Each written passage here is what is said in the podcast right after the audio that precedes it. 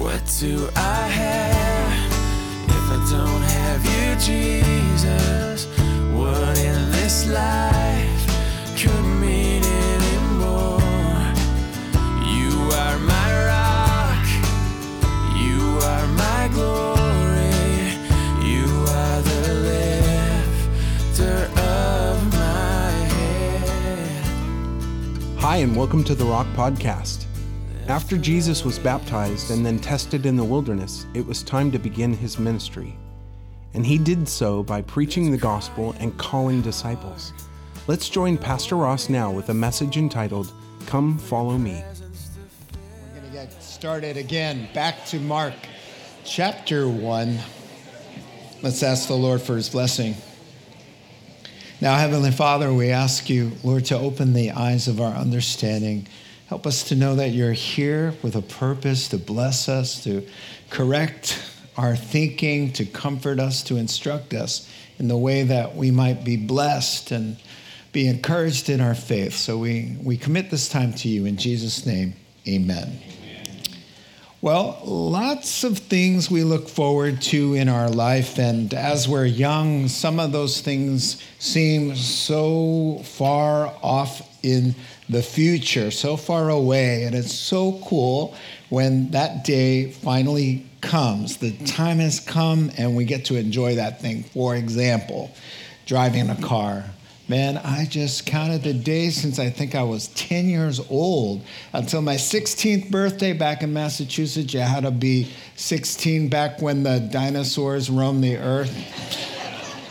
On my birthday at 9 a.m., there I was in line, ready, and then counting up 16 and a half years you can uh, you could get your driver's license and man i was standing there on that day and it's just so nice graduating from high school though it just seemed so far away getting your first real job your first paycheck uh, turning 21 your last big birthday before you become old heading off to college be on your own uh, buying your first car or your first house. That may be further off than you think if you live in Sonoma County, anyway, the house part. Falling in love and getting married, and then, you know, wanting to be a dad or a mom, watching your children have children, getting uh, life together uh, so that you could not have a care in the world, at least for a short time. you know, those things, it's just really great joy when the time has come.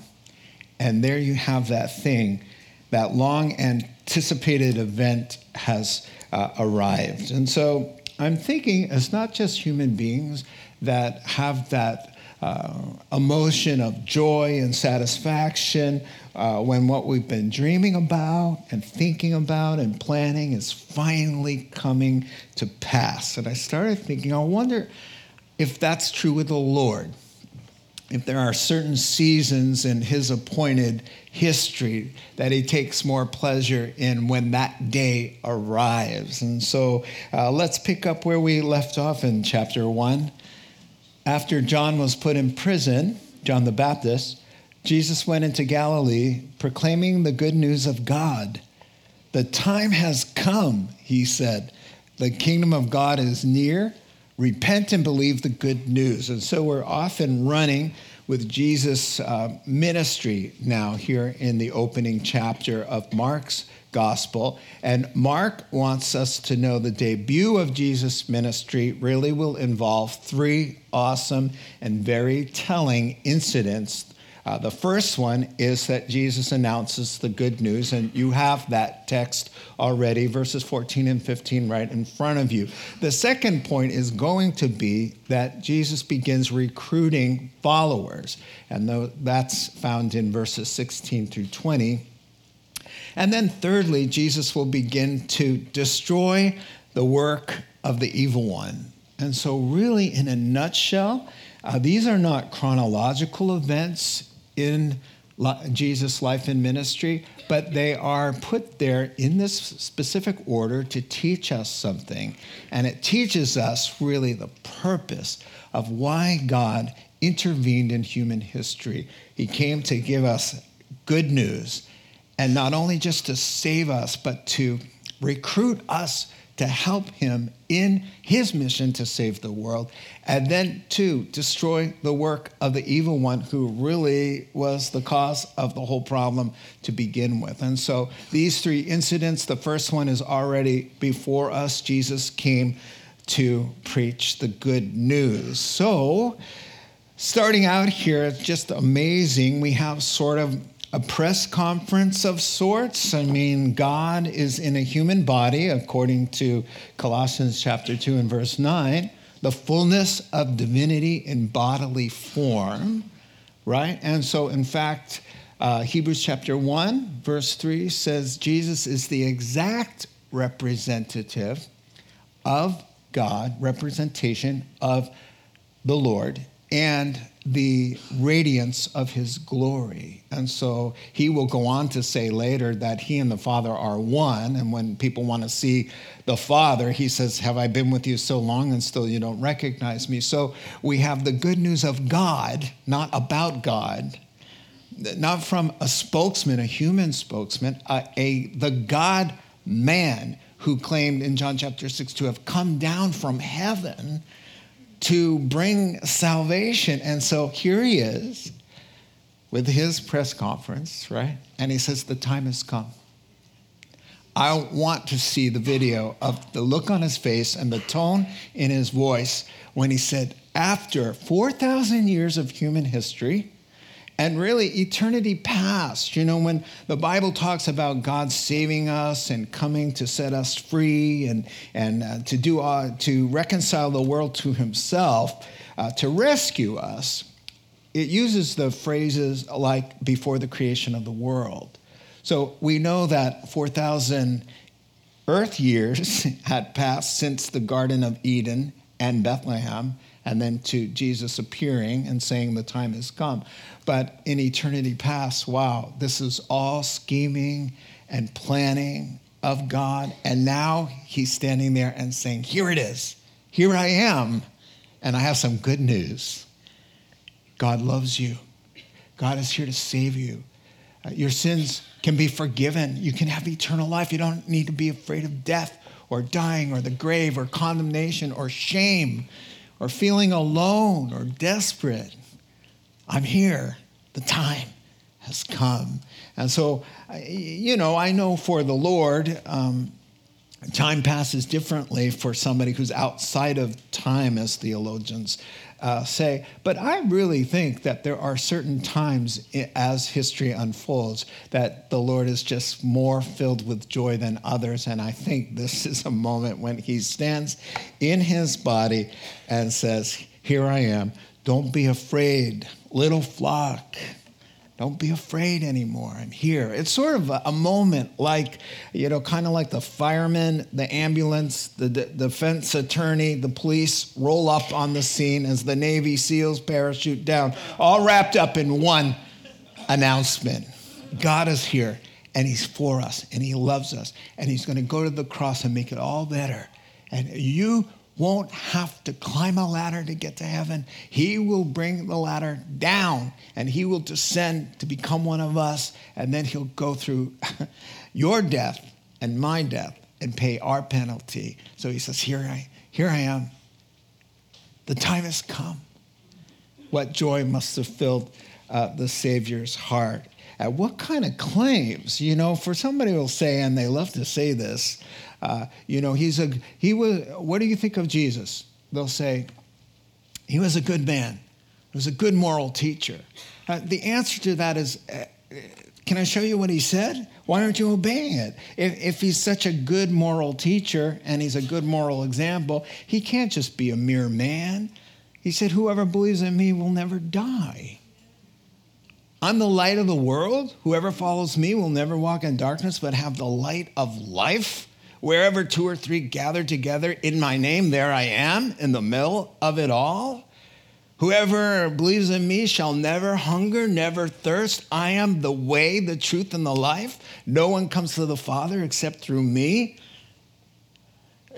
A mere man cannot say these things. Here's what C.S. Lewis said about Jesus' claims. He said, A man who was merely a man and said the sort of things Jesus said would not be a great moral teacher. He would either be a lunatic on the level with a man who says he is a poached egg. Now that's crazy, all right? that's just so random. That's so funny to me. Or he would be the devil himself. I mean, you would you must take your choice. You must make a choice. Either this was and is the Son of God, or else a madman or something worse. You can categorize him as a fool, or you can fall at his feet and call him Lord and God. But let us not come with any patronizing nonsense about his being a great human teacher. He has not left that option open to us. And so the God man stands there. He says, the time has come. The kingdom of God is near because the King of kings is near, and with him, the kingdom. And it all comes together. He says, this light and life and truth and rescue and salvation and God's love by repenting and believing, having a change of heart and putting your trust in the Lord. Those things cannot really be divided. Sometimes in the scriptures, it just says, repent and you'll be saved. Or it'll say, believe on the Lord Jesus Christ and you'll be saved.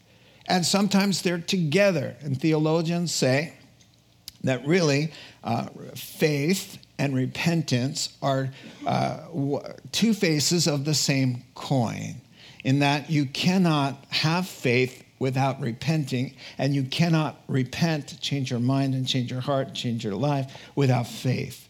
You see, and so the Lord is giving the key to access all this wonderful thing that, that is now in the moment in Christ who has appeared. Now, let's talk about the kingdom of God because what, what is that mysterious phrase? There are two manifestations of the kingdom of God. The first one begins, it's sort of a new realm of being. It's invisible. It's, it's when you become born again, you enter the kingdom of heaven, the kingdom of God. It happens within our hearts as our sins are forgiven and there's new life and we pass from death into life and we, we, we are born from above, as the scriptures say. And so, this invisible church on the earth, we've entered it. And Jesus said to the Pharisees and the Jews who were expecting the kingdom of God to come in a visible way, the way the Old Testament, the Hebrew scriptures, uh, prophes- prophesy that will happen, will come, but they, they were going to miss the first coming. So Jesus said things like, He said, the kingdom of God can't be detected by visible signs. You won't be able to say, here it is, or it's over there, for the kingdom of God is already among you. Now, so he's telling them about this invisible manifestation of the kingdom of God that first has to start in your own heart, invisibly, if you are going to see the physical, literal, visible manifestation of the kingdom of God come as the Bible says it will. Now, in the very same chapter, as Jesus saying that it's invisible, the kingdom of God is within you in the very same chapter, he talks about the Son of God appearing with great glory in the clouds of heaven, and every eye shall see. And so we know that it comes first invisibly, and it will one day have a physical, visible manifestation. Uh, Jesus talks all about it in the Bible. The lion will lay down in with the lamb and on a renewed earth that he describes so well. No more war, a place where only goodness dwells. There's a throne there that you can see, and there's a visible Lord Jesus upon that throne, and he is reigning and ruling, and every eye shall see. You see, so it's both. It comes, we're in the invisible uh, realm of the kingdom of God manifestation now, but someday very soon, he says, in a moment, in the twinkling of an eye, we will see. And then the rapture of the church, Armageddon happens. There's seven years of tribulation on the earth. And then he appears with great glory. And he comes and he establishes, Thy kingdom come. That's the physical manifestation of the King of Kings, Lord of Lords, sitting on a real throne in Jerusalem on a renewed planet, reigning and ruling, and we, his people, with him. And so when he says, Here I am, the time is here, the kingdom is near you. Everything is near the one who's near God. And the way to get near God is through faith and a change of heart.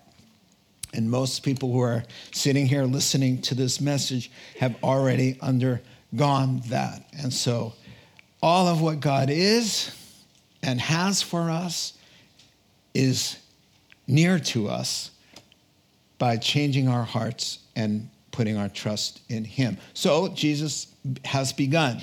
He's got some good news. I'm here. I'm going to take care of you. I'm going to save you if you put your trust in me. Whosoever believes in him should not perish, but have everlasting life. So the good news has come. Now he's going to gather helpers, he's going to recruit followers to assist him with his mission. Check this out. So, as Jesus walked beside the Sea of Galilee, he saw Simon and his brother Andrew casting a net into the lake, for they were fishermen. Come, follow me, Jesus said, and I'll make you fishers of men. At once they left their nets and followed him. When he had gone a little farther, he saw James, son of Zebedee, and his brother John in a boat preparing their nets. Without delay, he called them. Look at that, without delay on his part as well. And they left their father Zebedee in the boat with the hired men and followed him. And so we have the Lord beginning his ministry by recruiting followers. Get this because it's so important. You know, it doesn't end with us coming to know the Lord. With the call comes a commission to every believer. We are saved to help save. Uh, we are enlightened to enlighten. If we're blessed, it's so that we can share that blessing with others. That's how God works. He never just just saves somebody and puts a period there. He saves and says, Hey, come along with me. You're part of the team now.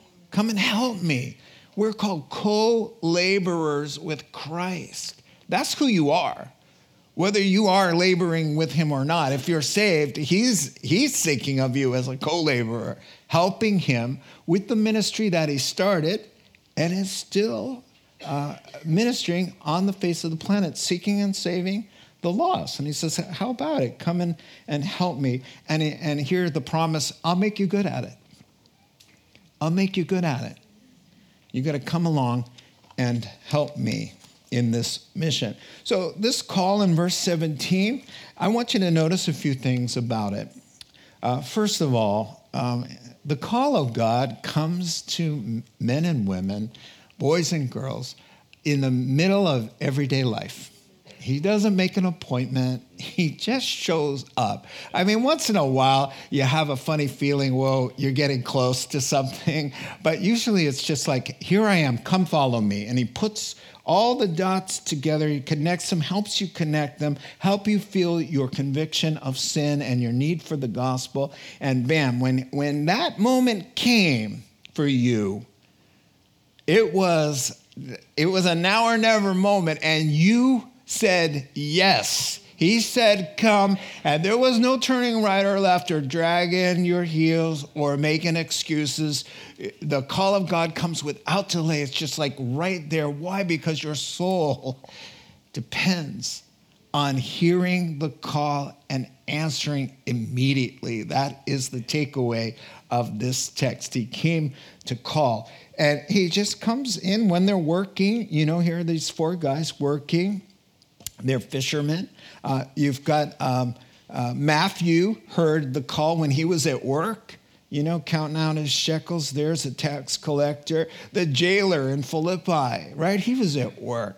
Uh, God likes to do that. He shows up. Uh, Zacchaeus, where was he? He was up a tree. He was just in the crowd, just kind of looking around, just thinking, wow, this is cool. And the Lord just, bam, a call. Hey, Zacchaeus, I'm calling you. I'm coming to your house today. And that day he opened his heart to the Lord. He just finds us wherever we are. You know my story. I was in a disco. I was in a disco. I was 19 years old. You know the story with my brother, and I had a kind of an audio vision of the Lord talking to me, and I got saved outside of a bar. He just, you know, he just comes in, doesn't pay the cover charge, just comes in.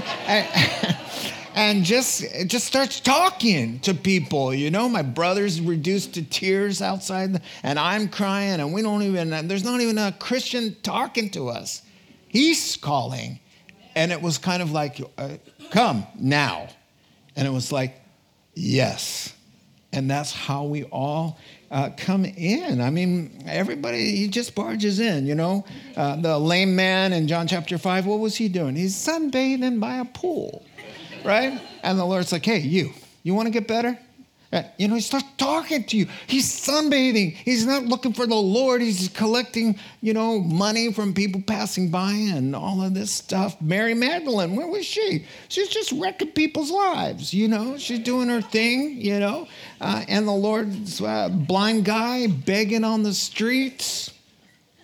How about weddings and funerals? The wedding at Cana. People came to know Christ, and they do today.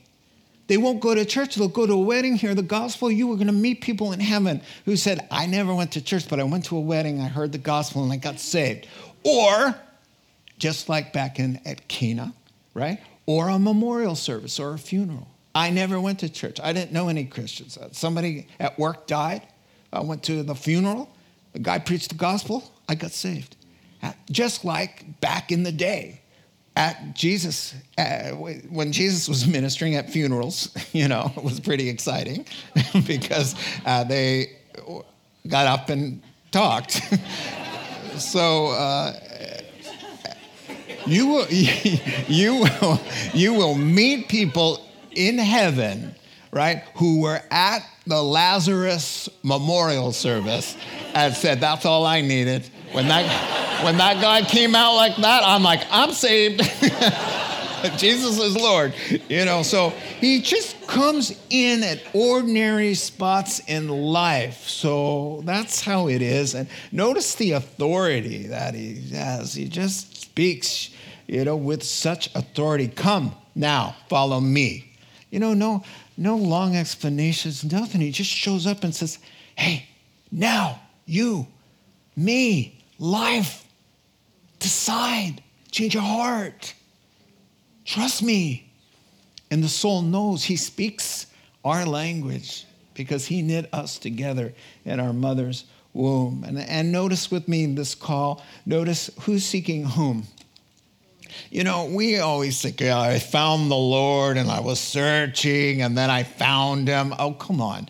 The, Bible, the Bible says, Jesus says, come on. No one can come to me except the Father draws him.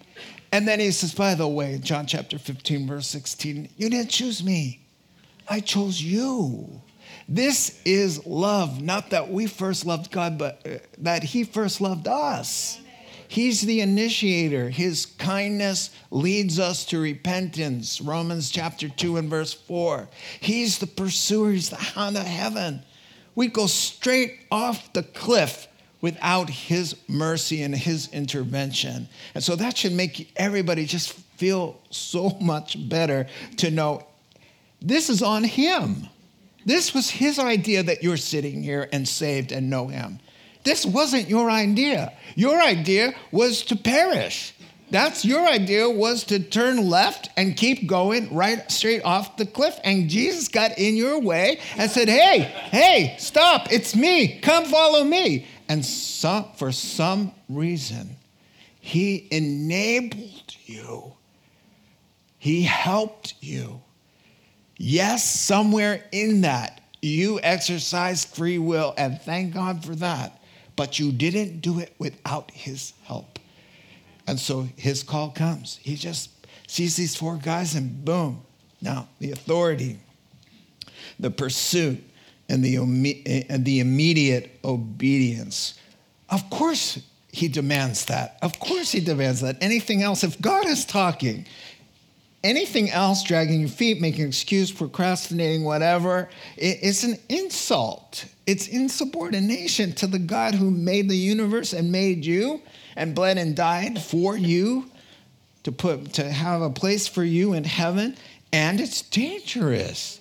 Of course he expects you. If god makes known his will to your soul to your mind he expects chop chop now right because your soul dangles over the precipice of eternal loss I, I mean, I, I can't even think about had I died before coming to know Christ.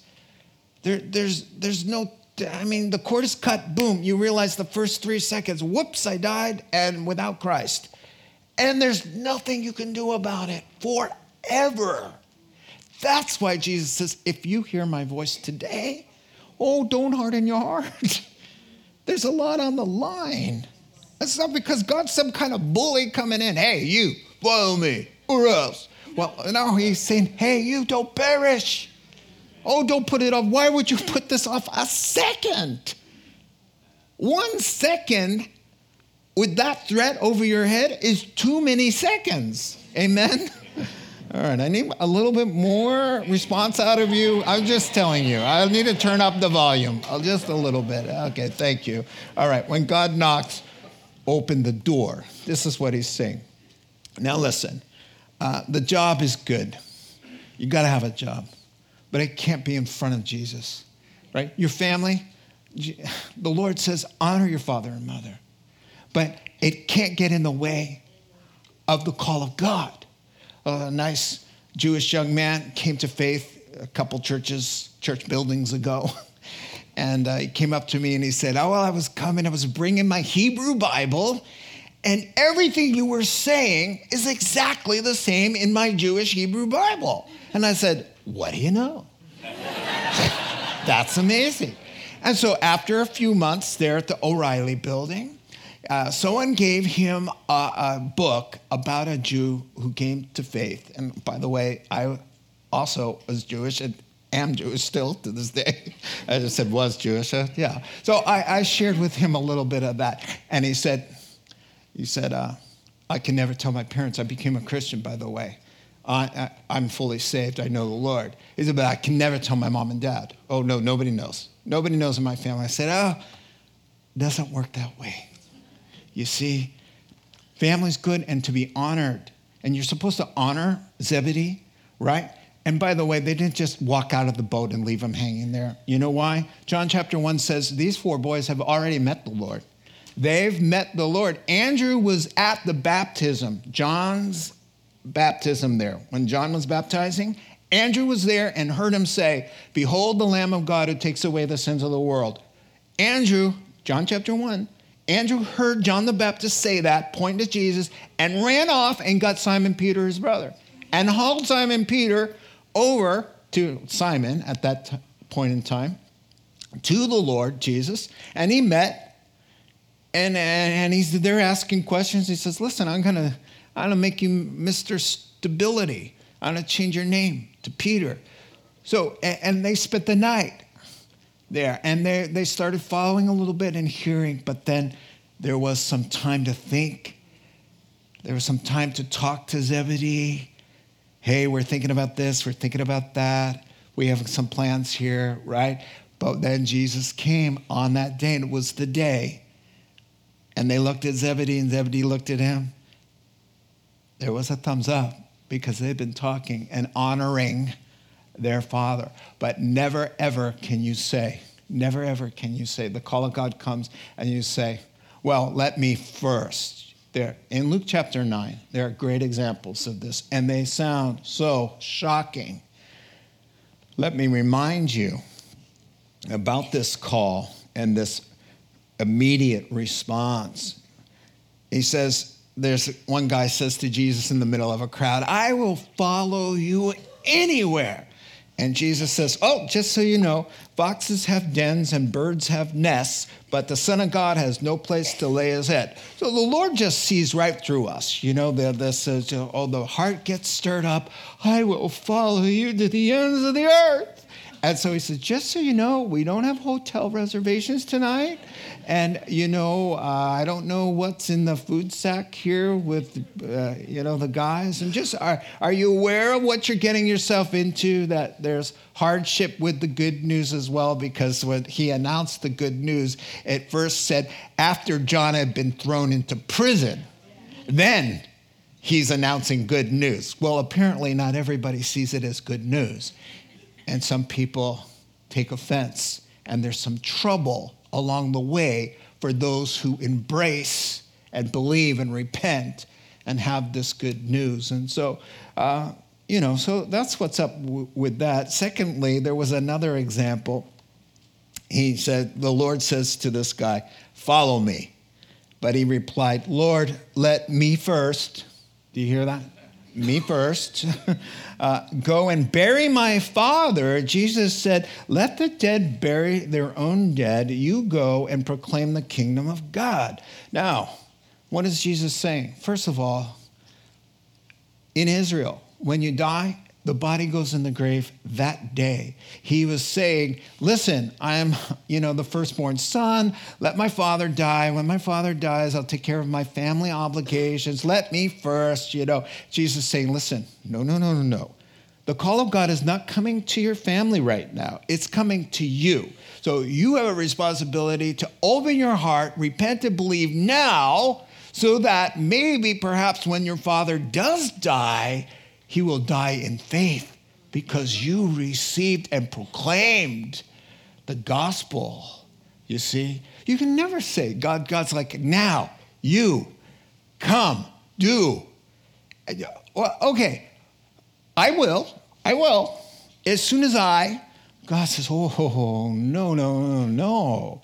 How do you even know? The seed got sown, it's sitting right there. You're supposed to take it, right? How do you, the birds of the air come and take the seed away? How do you know you'll ever be tender or hear the same voice again? The Lord is like, now. The third and final illustration of this great call and this need for an immediate response. Still another one said, I will follow you, Lord, but first let me go back and say goodbye to my family. And Jesus says, No one who puts his hand to the plow looks and looks back is fit for service in the kingdom of God. It's kind of like he, the Lord can see a fib a mile away. All right, so he's saying, listen, you, you know, you know, let me go home and just say goodbye. Yeah, you're gonna go home. Your dad's gonna say, What kind of son are you? How did I raise you? You know, I didn't raise you to go off with some carpenter who thinks he's God, you, you, you know, that kind of thing. We have a friend who, who was talking to her father, a Japanese girl. We met in Japan. She came to visit. Anyway, when we were in Japan, she told her father that she was getting baptized. She had come to believe in the Lord Jesus Christ. And he smashed every bit of furniture in the house. Yeah, you can't go home. Oh, okay, God's calling. Hey, put your faith and trust in me. Move now. I'm talking to you. Hey, the moment's, it's your moment. First, let me go home to my family. And no, no, no, no, no. There'll be plenty of time for reunions and saying goodbye and hello and bar mitzvahs and whatever else you want to do. But first, take care of the call. When the call is right there, and, and ladies and gentlemen, listen to me. You are Christians for a long time, most of you. It's not just the beginning. He speaks to us all the time about important things and he confirms it over and over and over again. And he expects the same sort of obedience because our lives will either be blessed or, or the trajectory of our lives can be altered when we don't listen to what he's trying to say. And it won't be some bizarre thing that comes out of nowhere. It'll be confirmed in his word and in, in your heart over and over and over again. And he says, act on that. The call comes and there's an immediate response. And that's what his coming's all about. Amen. Lastly, we have him serving notice on his enemy, which is, of course, the reason he came. Now, here's a little disquieting incident that makes us all a little bit uneasy. They went to Capernaum, his hometown. Jesus made that his kind of uh, place where he operated from. And when the Sabbath came, that's Saturday, Jesus went into the synagogue and began to teach. The people were amazed at his teaching because he taught them as one who had authority, not as the teachers of the law, means the Hebrew Bible. Just then, while Jesus is teaching in a church setting, okay, just then a man in their synagogue who was possessed by an evil spirit cried out, What do you want with us, Jesus of Nazareth? Have you come to destroy us? I know who you are, the Holy One of God. Be quiet, said Jesus sternly. Come out of him. The evil spirit shook the man violently and came out of him with a shriek. The people were also amazed, yeah, I guess, that they asked each other, What is this? A new teaching and with authority. He even gives orders to evil spirits and they obey him news about him spread quickly over the whole region of Galilee. Yeah, I would think so there. So you get the picture. This is the gospel. This is the point of the Son of God coming to earth to announce good news. You can be saved. I'm recruiting helpers. Come help me. I'll make you good at it, right? You'll be fishers of men. You'll be capturing men's hearts and women's hearts for, for heaven. You'll be capturing them with me. And thirdly, here you go. He came to destroy the cause of the problem in the first place, the work of the enemy. And so, and this makes a lot of sense because, after all, it was the, uh, the devil who brought the original deception and temptation and the sin that entered the world and death with sin, and all of creation went inside out and upside down. God promised at the scene of that crime in Genesis chapter 3 and verse 15 that he would destroy, eventually conquer, and crush the head of his enemy, who he was speaking to. He said that the conqueror would come and do just that. Listen, it's what he came to do to save us by destroying the work of the devil. Well, the work of the devil, you know, in order to save us, he had to unplug the power of the one who held the power over us as sinners. Sin, death, condemnation, judgment, all of that is because of sin. So if Jesus comes and says, Time has come, here I am I'm going to be the sin bearer, the Lamb of God who takes away the sins of the world. If there are no more sins, because he paid for them all, then what power does the devil have anymore? Because with sins, the wages of sin is death, right? So if there's no more sin, and there isn't because he paid for it all, and that's a, that needs a, lot, a little bit of explanation. But this is what he's saying. He paid for the sins. Therefore, the devil has no more power. We don't have to die. We don't have to be under the control of sin because now we have the Holy Spirit, cleansed of our sins, forgiven. Now, he's still doing the same thing he tried to do back in the garden. The God of this age is blinded, 2 Corinthians 4. Uh, the God of this age has blinded the minds of unbelievers so that they cannot see the light of the gospel that displays the glory of Christ, who is the image of God, and so be saved. And so this is the work. This is why it's third in the lineup that Jesus came to sort of serve notice. Here I am. Your days are numbered. And I'm going to slowly and gradually unravel your kingdom and the damage you have done to humanity and the curse you brought, I'm going to reverse. Now, demons and demon possession. A little uh, quick uh, teaching on angelology or demonology, all right? Demons are actually fallen angels. So, in the beginning, God made countless numbers of angels. Apparently, one of the head angels was called Lucifer. He was beautiful. His name means light bearer. And something went really wrong in eternity past. I don't think any of us fully understand. There are some hints here and there Ezekiel 28 and Isaiah 14. Ezekiel 28 says this about Lucifer he became corrupted by his great beauty. In other words, he fell in love with himself. And then Isaiah uh, 14 has the five I wills. Lucifer is seen saying, I will uh, climb above the throne of God. I will put my throne above God's throne.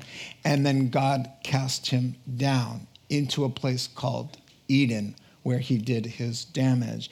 And so demons, uh, apparently, the Bible says, in great spectacular imagery in Revelation, it shows, Revelation chapter 12 shows this dragon who represents the devil and his tail sweeping out of the sky a third of the stars, which stand for the angels. It says that, what they stand for. And so, however many there were, a third of them drank the Kool Aid and went with Lucifer, who became Satan in the Hebrew, who became Lucifer becomes Satan, which is adversary or enemy. And so Jesus said, long story short, it says, Jesus, the Son of God, came to destroy the works of the devil. So let's go to our text here in, in verses 21 and 22. He's already in a synagogue. A synagogue, was, the, the name means gathering. And you had to have two Jewish men older than 12, and you could have a little gathering uh, where there was no sacrifice, just worship the teaching and reading of the scriptures, a little lesson, a little prayer. Uh, there, there were no priests there. They were called elders, and the rabbis would teach. And so this happened after the temple was destroyed and synagogues started popping up. So Jesus, as was his custom, went to church. It was like going to church. It's very much how church is structured today, really with a, an eye toward the synagogue, what happened in synagogue. So you know, first of all, there's this thing about his uh, amazing authority. So as we wrap up here, listen, Jesus is speaking with such astonishing authority. Think about who he is. He's God in a body. So he ne- never has to say the word apparently or, you know, it seems that, you know, or according to this rabbi, he just speaks the truth with such. Can you imagine hearing the voice of God? It's just so powerful. And so, uh, so powerful in that he will quote the Old Testament. He, he'll say things like, You've heard it said, do not commit adultery. Where did they hear that? In the Bible. And then he says, But I say to you, whoever looks at a woman with lust in his heart, you've already done the deed. So he's saying, Since I authored the law in the first place. Let me bring this additional understanding so that you understand that technically you can't say, Well, I've never committed adultery. Oh, oh no, you've sinned the sin of adultery in the privacy of your own heart. Therefore, you need a Savior. And so, this is the kind of authority that people were just astonished at, right? Well, if they were astonished with his words, wait until this guy starts to manifest a demon, right? And so, Here's what he does the demon speaks out and says, What do you want with us, Jesus of Nazareth? Here's what, what the demon is saying Look, folks, over here. We know who he is. There's more supernatural power than just him. We, we know his name, we know his address, we know where he's from, that kind of thing. And so they're kind of pulling a fast one and saying, Look at, look at me Look at us. He's not the only power. And then he says, Have you come to destroy us? Look at how tight he is with the person he's possessing. Have you come to destroy us? Right? And no, Jesus did not come to destroy. He came to save. Do you see? You so so everybody in the room is like, oh, he's here to destroy. So, oh no, no, no, no. And so he said, Have you come to oh, we know, I know who you are, the Holy One of God. All right, that's true. But why does Jesus say be muzzled in the Greek? It's be muzzled. It means close it. Why? Jesus does not need or desire a letter of recommendation from the devil. He really doesn't need it. He's like, done. All right? So, and he uh, casts him out. Now, listen, folks. If you have the Holy Spirit, you're a born again believer. You cannot be possessed by one of these beings. It's impossible. Jesus does not like share a room with the devil. Uh, they're, they're not bunk mates, all right? Now, now, you can be oppressed, you can be tripped up, you can be stumbled or influenced. I mean, if, if that's the way the Christian life you're going to lead, and sometimes you're not even asking for it, and there's problems. This kind of manifestation I've only seen outside of America. I've never seen it in f- four decades of being a Christian. Maybe you have. Scholars say that something happened when Jesus went to the cross, rose from the dead, ascended into heaven, took a seat there, and sent the Holy Spirit. That sort of changed the dynamic of demons and possessing. However, that said, I believe and we know that they still are doing their work and they still can possess. And I've, I've seen it. I've seen it happen. Poor Jim Semish was preaching a sermon and somebody manifested in India. I was sitting in the front row and somebody just manifested in a way that really had the, the sense of it being a real deal. Well, they bow down to the most grotesque images and do the most crazy chanting and all kinds of opening their hearts to all kinds of malevolent things and they and they know what they're doing. And so there's no need to be afraid of it and it does make us uncomfortable to talk about it. You know, demons are probably possessing in Western civilization. They know they've been outed, so they go kind of in the angel of light mode, you see. And so nobody really sees it in the West as demon possession. But there it is as an angel of light. And I would think I don't want to nail Hollywood again, but you know, that kind of thing that has the whole world gaga, and, and I use that term loosely, gaga. Whoops, a Freudian slip. And, and, and, and everybody following in this kind of under this spell. Perhaps, who knows? I think only God knows for sure. But one thing we do know is, is that this was like, and I close with this illustration this was the Lord sending a message to his enemy Your days are numbered. I'm here. The time is now. It's happening. And what it reminds me of is The Lion, the Witch, and the Wardrobe. And C.S. Lewis caught this gradual uh, unraveling of Satan's kingdom by the Son of God. In the story, The Lion, Witch, and Wardrobe, it was always winter and never Christmas. It's just frozen solid, just snowed out, and just a miserable place, right?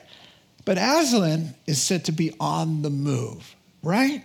So what you notice in C.S. Lewis caught this a gradual thawing out as Aslan was doing his thing, getting things ready, Time was going on, and suddenly, what was happening? Lucy takes off her coat. Whoa, it's hot. Yeah, you know, I'm getting warm. How can you get warm in Narnia, right? Well, it's warming up gradually. They have to take off their, their winter clothes. Suddenly, it was never Christmas, right? They see Father Christmas passing out gifts. It's like, what's happening? It's getting warmer Father Christmas? Hey, we're not supposed to. It's, this is Narnia, where it's always winter, and never Christmas. What's he doing here? Right?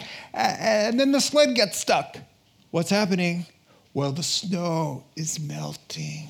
And then they see what's going on with the trees little buds, right? This is the gradual. One guy in this little town in the middle of nowhere, in a little village, with a demon that manifests. And the Lord says, Shut up. Get out. The time has come for your undoing. Leave. And he's going to go to the cross and finish the work that slowly progresses through the gospel. I think it's the same way today. The signs are showing the evil one that everything, all the prophetic things that the signs and, and that are Matthew 24 are all in place, and he knows his time is short. And he sees the gradual unraveling invisibly of his uh, kingdom. As Aslan went to the stone table and took a dagger in his heart when he traded his life for, for the traitor Edmund, her power was broken. And he prevailed. The same thing happens with Christ going to the cross. The very thing the demons were fanning the flames there crucify him, crucify him. Yes, the Son of God, torture him, right? And the boomerang went out and it came back and it destroyed the evil one for good because he died for the sins of the world. No more sins no more death, no more judgment, no more power to trip us up, right? So his power has been broken. And so it's just evidenced right there. So, three things in closing then. Jesus' debut of his ministry, it begins with preaching the good news of God. I'm here. The time has come. It's going to be okay. Repent and believe. Your soul is safe. Your soul is safe. Secondly, he begins his ministry by recruiting followers who will help him in his mission to capture hearts for heaven. And thirdly, Jesus begins his ministry by serving notice on his adversary to say, Get out, your days are numbered, numbered, your power is gone. Let's pray together. Heavenly Father, we thank you for your great love. We thank you for what we've learned and just are in awe of how much you love us, your mercy, your grace. We thank you so much for this unmerited favor that you have for us, Lord, that you just stretch out your arms and say, Whosoever will, come. Come to me, all who are weary and heavy burdened, and I will give you rest. And we thank you for those great and precious promises, Lord, and we gladly take you up on the offer. In Jesus' name, amen. A word for with those of you who may not know the Lord. You've heard the gospel. For God so loved the world that he gave his only Son, that whosoever believes in him should not perish, but have everlasting life. If you're still on the fence and you've heard, your heart is kind of strangely warmed and that tugging is there, today's the day for you respond. I'm going to give you an opportunity to do that. Let's bow our heads and close our eyes. If you want to be just included in the closing prayer, because you, you don't want another second, another delay, any procrastination on your part that would imperil your own soul and your own eternal well being. And you say, Today's my day. I have never received Christ. I want to say the sinner's prayer. I want to become a Christian. I want to get right with the Lord. I hear him talking to me, and I'm going to answer immediately by raising my hand. If that's you, just raise your hand up, and I'll we'll say the prayer together.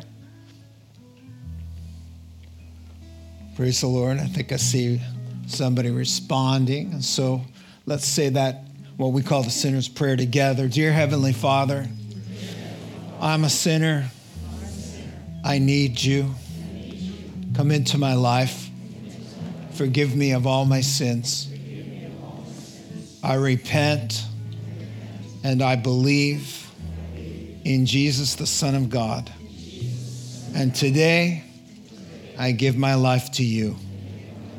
In Jesus' name, amen. Now, Father God, we just pray that you would go with us now and fill our hearts with your joy and your peace that passes understanding. And use us, Lord. Make us good at capturing men's hearts for you, Lord, for heaven's sake. In Jesus' name, amen. God bless you. For what do I have if I don't have you, Jesus? What in this life?